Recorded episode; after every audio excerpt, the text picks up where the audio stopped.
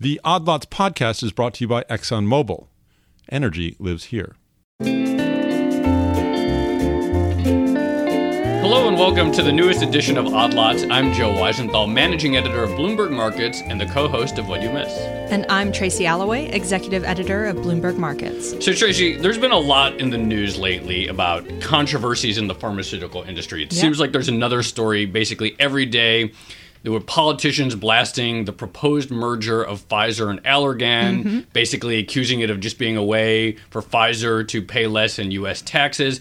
And then, of course, there's a lot surrounding specifically pharmaceutical pricing. Right. We've seen a lot of controversies in pharma stocks recently, especially in companies like Turing and Valeant. In Valeant's case, we've actually seen the stock collapse recently on fears that the company is using this sort of shadowy network of pharmacies to get its brand name drugs prescribed uh, more than cheaper generics. Right. And then, of course, there was Turing, which got a ton of attention because it has this young CEO, Martin Shkreli, who is very came off very brash and also he acquired a drug and then said he was going to immediately increase the price 50 fold so obviously that outraged a ton of people Indeed. So, given all these controversies, there have obviously been a lot of calls for investigations and changes to the laws in order to go after pharmaceutical prices. But what if the solution isn't with politicians, but with hedge funds? Go on Today, we'll be talking about a hedge fund with a very interesting strategy short pharma companies and then challenge their patents in the courts in the hope that if their patents get overturned, the stocks eventually collapse. So the basic idea is someone shorts a stock, a pharmaceutical stock. Shorting means you bet against the stock, you profit if it goes down. And then the way you make money on that in this case is you go to court and say, hey, this company, their drug is based on this patent, but we think the patent is invalid. And if the court rules that it is invalid, then presumably that company's business takes a huge hit and shorting the company works out really well. That's right, sort of like a reverse patent troll. Yeah, exactly. So that sounds like a really weird strategy, but it also seems incredibly clever. So on that note, we want to bring in our guest Guan Yang. Guan recently completed his PhD in finance and has researched both finance and intellectual property. He has his doctorate from NYU. So he's perfect to discuss this fascinating trade where we have a marriage of finance and intellectual property. Guan is also a Bloomberg View contributor. So Guan, did we describe the strategy correct? Is that basically what the idea is? Yeah, that is basically what it is. Um, it used to be that when you wanted to challenge a patent, you could only do it. You could really only do it in court, and you could only do it if someone had actually sued you for infringing that patent. There wasn't really a, an effective way for a third party, uh, like a, he- a hedge fund manager, to come in and say, "I think this patent is invalid," even though we're all uh, in some way affected by by drug high drug prices So- due to patents. So up until recently, let's say out there I saw that some company had a patent and I thought it wasn't a valid patent. And we'll get to that in a second what that means a valid patent. But up until recently, I couldn't have just gone and sued. I would have needed to be more directly tied to it. Yeah, there was there were a couple of administrative procedures you could have done at the patent office, but um, they weren't very effective. They were expensive and slow, and that wasn't a a great way to, to challenge patents. And so what changed? What was the law that enabled anyone to theoretically challenge a patent? So there was something called the America Invents Act of 2012. Uh, it's also called the Leahy-Smith Act, and it was a patent reform package that introduced something called inter partes review, and it's basically a way to challenge a patent even if you're not directly involved in infringing it or uh, have been sued by the patent owner. Was the idea behind it to go after patent trolls, which people have been complaining about for a long time? That was definitely part of the idea, but I don't think the I don't think the Congress necessarily imagined that you would have hedge fund managers using this process. All right, so talk about specifically there's this new law. It enables outsiders to challenge a patent. Talk about what does that mean challenge a patent? Why are some patents weak? Why are some patents challengeable? Usually, a patent can be challenged because it's obvious. Basically, a patent has to be um, has to be new. You have to have some new innovation over the existing technology or uh, the state of the art out there. And it also has to be non-obvious. It can't be something that any pharmacist would be able to come up with if you present if you present him with with a particular problem. So um, usually people who are sort of critical of the patent system, nerds like me, talk a lot about software patents and business method patents. These are often patents on ways of doing business, but on the internet. And even critics of the patent system often defend at least pharmaceutical patents because it's so obvious that it costs hundreds of millions or billions of dollars to to develop these drugs, and you need some kind of incentive to make that investment. So it can be surprising to some people that a lot of drug patents are can actually be weak, that there is prior art or hmm. some other way that the patent is flawed. How big of a deal is this? I mean, we hear a lot about, you know, we talked about the controversies already in terms of surging prescription drug prices. But if you think about the role that intellectual property and patents play in the enormous cost that society pays for healthcare, is this a significant issue that's worth going after? Drug spending in the US last year was about 10% of total healthcare spending. So that doesn't sound like that much, except healthcare spending is pretty high in the United States compared to other countries. And it's also one of the fastest growing parts of. It's about $4 trillion per year? Uh, yes. And wow. prescription drug spending in the US is a bit less than $400 billion, so about 10%. So, one person who has uh, decided to go after this particular sector is the manager of the hedge fund we've been alluding to, and that is Kyle Bass. Uh, some people listening to this might already know who he is, but for others, uh, maybe Joe, you could describe exactly who he is. Yeah, basically, Kyle Bass has been in the news as a hedge fund manager for a long time for various reasons. During the housing crisis, he made a lot of money. He was one of the people that spotted the crash early and bet successfully that there would be a collapse there. He was also very well known for betting unsuccessfully, for the most part, against Japanese government bonds. Mm. He warned that because of Japanese high Japanese government debt, that you know, gov- Japan could go bankrupt theoretically or have hyperinflation. That didn't work out. But this new strategy he has is what we've been talking about where he's shorting pharmaceutical companies and then challenging their patents. So, Guan, how did he embark on this path, and what specifically is he doing? He hooked up with a guy named Eric Spangenberg, who has sort of been on the other side of the patent litigation game. He used to buy up a lot of patents and, and litigate them. And Spangenberg had identified uh, a number of these pharmaceutical patents that he thought were weak and could be attacked in this way, and basically enlisted Kyle Bass's help in, in taking that strategy to the next level. So Bass shorted, or his fund, Hayman Capital, shorted a bunch of these pharma companies and then um, petitioned to start inter partes review proceedings. One of the first patents that he went after was for a drug called Ampyra, which is a multiple sclerosis drug uh, made by a company called Acorda Therapeutics. It costs about $13,000 per patient per year. And he didn't succeed in that particular challenge, although he's refiled it with new evidence but he has succeeded in, in convincing the Patent Trademark Appeals Board to start proceedings against uh, Lialda, which is an inflammatory bowel disease drug, and a couple of drugs that cure multiple or that treat multiple myeloma owned by Celgene. I've given up trying to keep track of every single proceeding, but it's probably about a dozen proceedings that he has out there where he's either trying to get the patent office to start a trial to test this patent or uh, they've already accepted it and there's going to be a, a, trial at some point. So they are actually uh, embarking on proceedings for some of these drugs. They are listening to Mr. Bass. Yes, definitely. They now, um, after they decide to institute inter partes review proceedings, they have a deadline of one year by which time they, they have to be done with the trial, basically. There's a few ways to get extensions, but this is much faster, hmm. uh, a much faster process than if you had to go into district court and challenge patents. All right, let's take a real quick break for a word from our sponsor. You're listening to the Odd Lots podcast, brought to you by ExxonMobil. Energy lives here. We're back here with our guest Guan Yang talking about the strategy of shorting drug companies and trying to challenge their patents in court. So you mentioned that Kyle Bass, the hedge funder who's doing this, he hasn't had any outright successful victories yet. But it sounds like his strategy is to some extent working. Is he making money on his bets so far?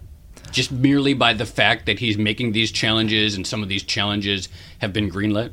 It doesn't look like um, I don't know when he entered these shorts, but it doesn't look like he's made any huge profits yet. It's still um, pretty uncertain whether he's going to succeed in his challenges, and it's also uncertain whether um, even if he manages to invalidate a, a couple of patents or a couple of claims of those patents, for some of these drugs at least, they're covered by a whole bunch of patents. So it, there's there are a few more steps to actually turn these drugs into generics that that anyone would be able to produce, and, and that would really affect these drug companies' earnings.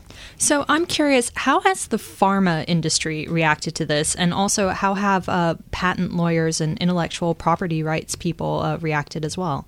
My sense is that the patent law profession is kind of split on whether this is a good idea. There are people who are hmm. saying that these patents are weak, they should be challenged, and the short selling profit motive is a good way to do it. Um, some of the so Celgene, which owns uh, a couple of the patents that he's challenged, has basically made a, a direct criticism, uh, a direct attack on his strategy before the appeals board. They've said that uh, the Congress, when they created this new inter partes review process, never intended for hedge fund managers, for short sellers to be able to use it. That these are people who don't have a direct economic interest in inval- in the validity of these patents. And so far, at least in a couple of decisions, the appeals board has gone against Celgene and basically validated his, his overall approach. Are there any other industries that this could be applied to, this idea of challenging uh, companies' patents and then shorting them? Or is there something unique about the drug industry that makes this work? There's something unique about the drug industry, and there's also something unique about the particular targets that he's gone after. Because if you think about it, you need a drug with some patents that are actually weak. If the patents are turn out to be valid, you know he'll just have wasted a bunch of money. And in order to profit from this, you also so Kyle Bass is not a generic drug manufacturer, so he can only make money in the financial markets, and he can only profit from the strategy if this particular drug is actually a big part of that pharma company's business. If it's a big sort of diversified pharmaceutical company, their stock might not go down that much just by losing one drug. So, like if he found some weak patent at Pfizer, for example, he could get it overturned, but it probably, theoretically, but it wouldn't make a dent in the company's stock price, most likely. Maybe not that big a dent, and Pfizer might also fight back a lot harder than some of these companies. And so, this wouldn't necessarily work at, say, software companies where the patent, overturning a patent wouldn't necessarily change the business that much I think the big problem with software patents is, in large part, that there are so many of them that you know it's sort of whack a mole. You can get one, but then you still have thousands or tens of thousands of other patents uh, owned by people who could sue you. What do we think about the prospect of this strategy actually starting to reduce uh, expensive pharma prices? I, I, think it's hard to imagine that he's going to be able to make a huge dent in pharmaceutical costs, but these costs go up a lot the statistic I saw was that uh, U.S. pharmaceutical spending went up 13% in last year compared to the year before. Mm. And a lot of that growth in spending is due to just a few blockbuster drugs that are really expensive. And if he, if he can you know, take off a few percentage point of that growth, that would probably that would make a meaningful difference in the growth of, of healthcare spending in the country. Have any other investors done this? Are any trying to glom onto his strategy or say, hey, this is smart? Or is it just him as far as you know? As far as I know, it's just him. I think it's in large part because it is kind of a risky strategy. It's hard to know. He'll probably get a few of these patents invalidated, as far as I can tell from people who've written about this, but it's hard to know whether it's actually going to be this uh, strategy, a profitable strategy. The strategy also seems like it'd be kind of easy to free ride. Like once yeah. you you know what you don't ha- it's like i could short those same companies that he has and let him bear all the research costs legal, legal costs. costs and all that stuff yeah, I think that's the case for a lot of these hedge fund short strategies. I'm not really sure what the explanation is for why they still exist. So, it's so rare that we actually mention these four words in the same sentence together, which would be hedge funds and societal good. But do you think that this is a hedge fund who might actually be able to affect some good for society? That's what Kyle Bass claims, at least. The entity that he's put together to challenge these patents is called the Coalition for Affordable Drugs. Oh, who could be against that? yeah. For, all right, so I, am in. And uh, I don't know if he really believes that. You know, obviously he's in it to make money, but I, I, I, think it's definitely possible that you know, even if he is sort of cynical about it, that the rest of us could benefit if he's ultimately successful. What about like the bigger picture? I mean, even outside of this, um, outside of this specific strategy, do you think there's a lot of scope for just reducing the cost of the healthcare industry purely by I'm trying to think of exactly the word, but just the over reducing the financialization of healthcare, just wringing a lot of costs out that people see as ridiculous that aren't really necessary for business models? So I'm, I'm not an expert in healthcare economics, but I definitely think there are things that could more that could be done with, um, for example, negotiating drug prices centrally, especially in the U.S. And there are other things that could be looked at, not just in terms of patent protection. There's also the FDA gives uh, a certain period of exclusivity between six months and seven years for certain new drugs and for certain generic drugs. And a lot of people who've researched drug prices think that some of those periods could be tweaked, either shortened or, or lengthened to provide better incentives for drug research. Going back to Kyle Bass for a second, do you think people would feel more comfortable with his strategy if he was sort of doing this out of the goodness of his heart and not necessarily to profit from shorting? You know, he's clearly a rich man. Had he set up this group to go after weak patents out of the goodness of his heart, what do you think the reaction would be then? I think the reaction will be a lot more positive. I also think that if you had theoretically a nonprofit who had the strategy, that the, that nonprofit might um, might approach things differently. They wouldn't necessarily just go after targets that both have weak patents and are an obvious short. Uh, they might go after Pfizer, for example. Right. Instead of going just after companies that were highly exposed to a small amount of intellectual property, they could actually just go after any weak patents that they saw, even if there weren't a direct opportunity to profit in financial markets. The big exactly, guys. Yeah.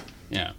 Um, let's just say, you know, you're you've been a longtime critic of a lot of intellectual property, and some people are really radical. They say there really just shouldn't be any patents at all, and all patents are sort of an intervention in the free market that are unnatural.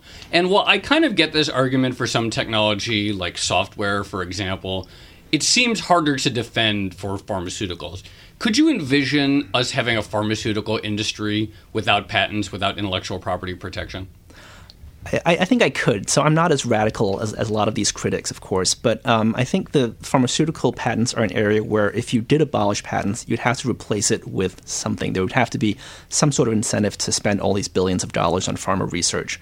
And part of that could be um, a lot of the a lot of the funding for healthcare in general, especially globally, comes from governments anyway. So you could take a lot of that. And money. by that you mean just basically in terms of Medicare, Medicaid, all these big government programs that ultimately exactly in addition to basic research uh, in in drugs, um, and you could take a lot of that money and uh, you could spend more money on public financing of drug research, and you could also have more prizes. So if you had you know ten bil- a ten billion dollar prize for the cure to cancer or something, a drug company that that meets the criteria would get that prize, but then the drug would have no patent; it would just be a generic. Hmm. Well, thank you very much, Guan Yang. That was fascinating. I learned a lot about pharmaceuticals, and thank you for joining us. Thank you. So, Tracy, I'm really, I don't know about you, but I'm really fascinated now to see how this trade works out for Kyle Bass. It seems like it could be a fairly revolutionary tactic if he makes a lot of money on this. Yeah, same here. It's definitely one to watch. We'll keep watching Valeant and Turing as well. Uh, I'm intrigued by the idea of a world without patents. I'm also intrigued by kind of the entrepreneurship of a trade like this. I mean, mm. normally when you think of a hedge fund trade, you think of someone looking over financial market data and concluding that something is overvalued or undervalued. But this takes a lot of effort going to court, and obviously there's science involved in identifying what a weak patent actually looks like. So I kind of admire the moxie that a trade like this requires to execute. Yep, I guess we'll have to wait to find out whether that moxie pays off. All right, and that's it for today's edition of Odd Lots. I'm Joe Weisenthal. You can follow me on Twitter at The Stalwart. And I'm Tracy Alloway. I'm on Twitter at Tracy Alloway. Thanks for joining us.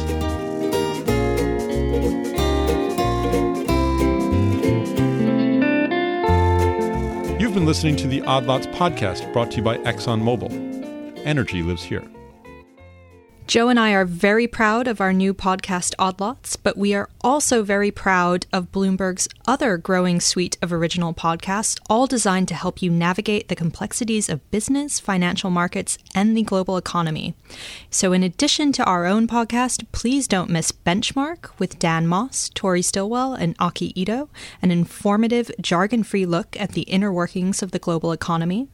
Then there's Deal of the Week with our M&A reporter Alex Sherman, which is a breakdown of the biggest M&A deals and gives you an inside peek at corporate boardrooms. All three shows are available on iTunes, SoundCloud, Pocket Cast for Android, bloomberg.com, and of course, the Bloomberg terminal.